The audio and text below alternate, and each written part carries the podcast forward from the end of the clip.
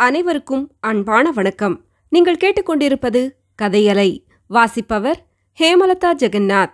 திரு கல்கி எழுதிய பொன்னியின் செல்வன் பாகம் நாலு மணிமகுடம் அத்தியாயம் ஆறு மணிமேகலை. சம்புவரையரின் செல்வ புதல்வியான மணிமேகலை குதூகலம் நிறைந்த பெண். தந்தையும் தாயும் தமையன் கந்தமாறனும் அவளை குழந்தை பிராயம் முதல் அன்பும் ஆதரவுமாய் பேணி வளர்த்து வந்தார்கள்.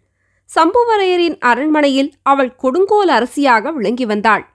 அவள் ஈட்டதே மாளிகைக்குள் சட்டமாக நடந்து வந்தது. சில காலத்துக்கு முன்பு வரையில் மணிமேகலையின் வாழ்க்கை ஆட்டமும் பாட்டமும் களியாட்டமுமாக கழிந்து வந்தது. நாலைந்து மாதத்துக்கு முன்னால் அவளுடைய வாழ்க்கையில் முதன் முதலாக ஒரு தடங்கல் ஏற்பட்டது. அவளது விருப்பத்துக்கு விரோதமான காரியத்தை அவள் செய்ய வேண்டும் என்று வீட்டுப் பெரியவர்கள் பிடிவாதம் பிடிக்க ஆரம்பித்தார்கள். பிடிவாதம் உதவாது என்ற பாடத்தை வீட்டுப் பெரியவர்களுக்கு மணிமேகலை எவ்வளவுதான் உபதேசித்தும் பயன் தராது போல் இருந்தது. இரண்டு மூன்று வருஷமாக கந்தமாறன் போர்க்களங்களிலிருந்து திரும்பி வீட்டுக்கு வரும்போதெல்லாம் அவனுடைய சிநேகிதன் வல்லவரையனைப் பற்றி அவளிடம் கூறுவான். அவனுடைய வீர தீர சாமர்த்தியங்களைப் பற்றியும் புத்தி சாதுரியத்தைப் பற்றியும் வானலாவ புகழ்வான். அழகில் மன்மதன் என்றும் வீரத்தில் அர்ஜுனன் என்றும் யுக்தியில் கிருஷ்ண பகவான் என்றும் வியந்து வர்ணிப்பான். அவன்தான் உனக்கு சரியான கணவன். துஷ்டத்தனத்தை அடக்கி உன்னை கட்டுக்குள் வைத்திருக்க கூடியவன் என்பான். இதையெல்லாம் அடிக்கடி கேட்க வேண்டுமென்று மணிமேகலைக்கு ஆசையாக இருக்கும். அதே சமயத்தில் வெளிப்படையாக கந்தமாறன் மீது அவள் எரிந்து விழுவாள். அவருடன் சண்டை பிடிப்பாள். இப்படி வெறுமனே சொல்லிக் கொண்டிருக்கிறாயே ஒரு நாள் அழைத்துக் கொண்டுதான் வாயேன். அவன் சாமர்த்தியத்தை பார்த்து விடுகிறேன் என்பாள். ஆகட்டும் ஆகட்டும் என்று கந்தமாறன் கருவி கொண்டிருப்பான். மணிமேகலையும் ஒருவாறு வல்லவரையன் வந்தியத்தேவனை கற்பனை கண்ணால் கண்டு மானச உலகில் அவனோடு பேசிப் பழகி சிரித்து விளையாடி சண்டை போட்டு சமாதானம் செய்து இப்படியெல்லாம் பகற்கனவு காண்பதில் காலம் போக்கி வந்தாள். அவளுடைய அந்தரங்க தோழிகளிடம் சில சமயம் தன் தமையனுடைய சிநேகிதனான வானர்குல வீரனைப் பற்றி பேசி மகிழ்ந்தும் வந்தாள். இத்தகைய இனிய பகற்கனவுகளுக்கு நாலு மாதங்களுக்கு முன்னால் எதிர்பாராத ஓர் இடையூறு நேர்ந்தது.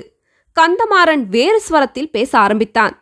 வீடு வாசலும் பதவியும் அந்தஸ்துமற்ற அந்த அனாதை பையனை மறந்துவிடு என்று கூறலானான்.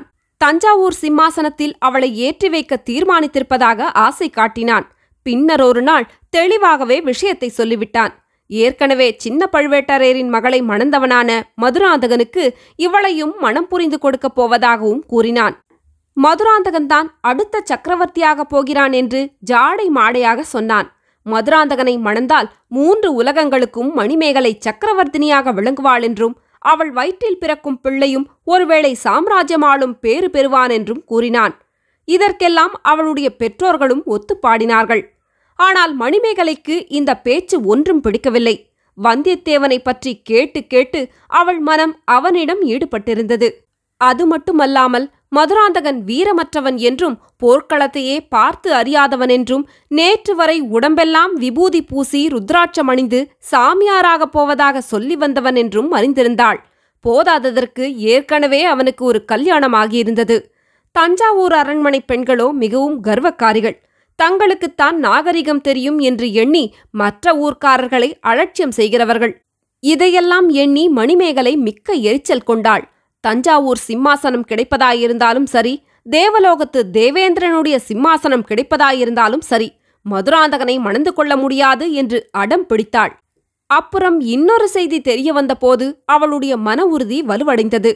பெரிய பழுவேட்டரையர் கடம்பூருக்கு வந்திருந்த போது பின்னோடு இளையராணி நந்தினியும் வந்திருந்ததாக சொன்னார்கள். ஆனால் அவள் அந்த புறத்துக்குள்ளேயே வரவில்லை. கடம்பூர் அரண்மனை பெண்களை பார்க்கவும் இல்லை. இது முதலில் வியப்பை அளித்தது. அரண்மனை பெண்டிர் அதை பற்றி பரிகாசமாகவும் நிந்தனையாகவும் பேசிக்கொண்டார்கள் பிறகு கொஞ்சம் கொஞ்சமாக உண்மை தெரிந்தது. மூடு பல்லக்கில் இளையராணி வரவில்லை என்றும் மதுராந்தகன் வந்திருந்தான் என்றும் அறிந்தபோது மணிமேகலையின் அருவருப்பு அதிகமாயிற்று. சீச்சி இப்படி பயந்து கொண்டு மூடு பல்லக்கில் பெண் வேஷம் தரித்து கொண்டு வருகிறவனையா? நான் மணவாளனாக வரிப்பேன். ஒரு நாளும் இல்லை என்று மணிமேகலை உறுதியடைந்தாள். மதுராந்தகன் மூடு பல்லக்கில் அரண்மனைக்கு வந்திருந்த அதே சமயம் கந்தமாறனின் சிநேகிதன் வந்தியத்தேவனும் வந்திருந்தான். அவன் அந்த புறத்துக்கு வந்து சற்று நேரம்தான் இருந்தான். எங்கிருந்தோ அப்போது மணிமேகலைக்கு அளவில்லாத நாணம் வந்து பற்றி கொண்டது. மற்ற பெண்களின் பின்னாலேயே நின்றாள். வந்தியத்தேவனை நேருக்கு நேர் முகத்துக்கு முகம் நன்றாக பார்க்கக்கூடவில்லை. ஆயினும் மற்றவர்களுக்கு பின்னால் அரைகுறையாக பார்த்த அவனுடைய களை பொருந்திய புன்னகை ததும்பிய முகம் அவள் உள்ளத்தில் பதிந்துவிட்டது. அவனுடைய குரலும் அவன் பேசிய சில வார்த்தைகளும் அவளுடைய ஞாபகத்தில் நிலைத்துவிட்டன. ஆகையால் மறுபடியும் தமையன் கந்தமாறனுடன் மணிமேகலை முடிவில்லா விவாதம் தொடங்கினாள். முக்கண் படைத்த சிவபெருமானே வந்து சொன்னாலும் தான் மதுராந்தகனை ஒரு காலும் மணக்க முடியாது என்றாள். வந்தியத்தேவனை சிறிது நேரமே பார்த்திருந்த போதிலும் அவனிடம் தன் அந்தரங்கம் சென்றுவிட்டதையும் அவள் குறிப்பாக உணர்த்தினாள். கந்தமாறனுக்கு இது அளவில்லாத கோபத்தை உண்டாக்கிற்று. முதலில் நல்ல வார்த்தையாக சொல்லி பார்த்தான். பயன்படவில்லை.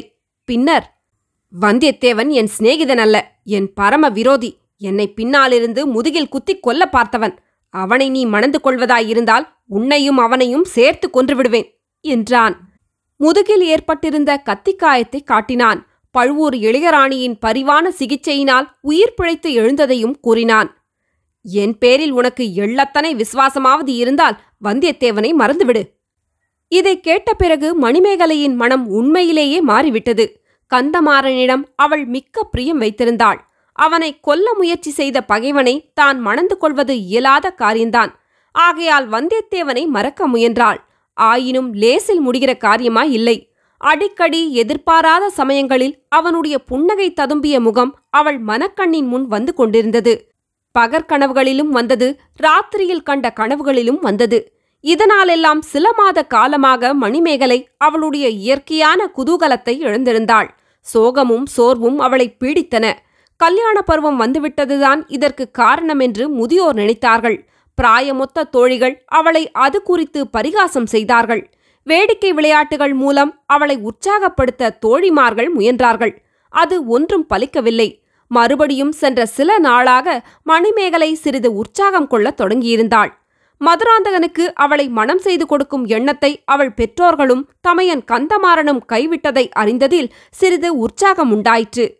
சக்கரவர்த்தியின் மூத்த புதல்வரும் பட்டத்து இளவரசருமான ஆதித்த கரிகாலருக்கு மணிமேகலையை கொடுப்பது பற்றி அவர்கள் ஜாடை மாடையாக பேசியது அவள் காதில் விழுந்தது.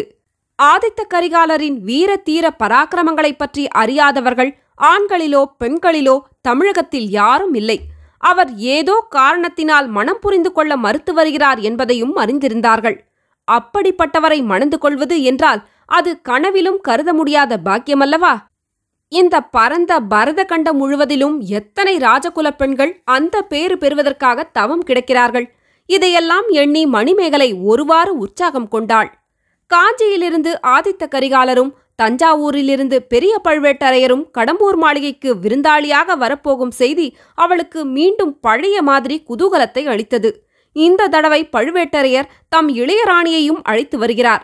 நந்தினி தேவி தன் தமையன் உயிரை காப்பாற்றியவள். அவளுடைய அழகையும் குணத்தையும் அறிவாற்றலையும் பற்றி மணிமேகலை கந்தமாறனிடமிருந்து ரொம்பவும் கேள்விப்பட்டிருந்தாள்.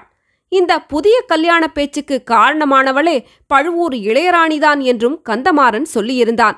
அவள் கடம்பூர் அரண்மனையில் இருக்கும்போது அவளை தக்கபடி உபசரிப்பதில் மணிமேகலை முன்னால் நிற்க வேண்டுமென்றும் சொல்லியிருந்தான்.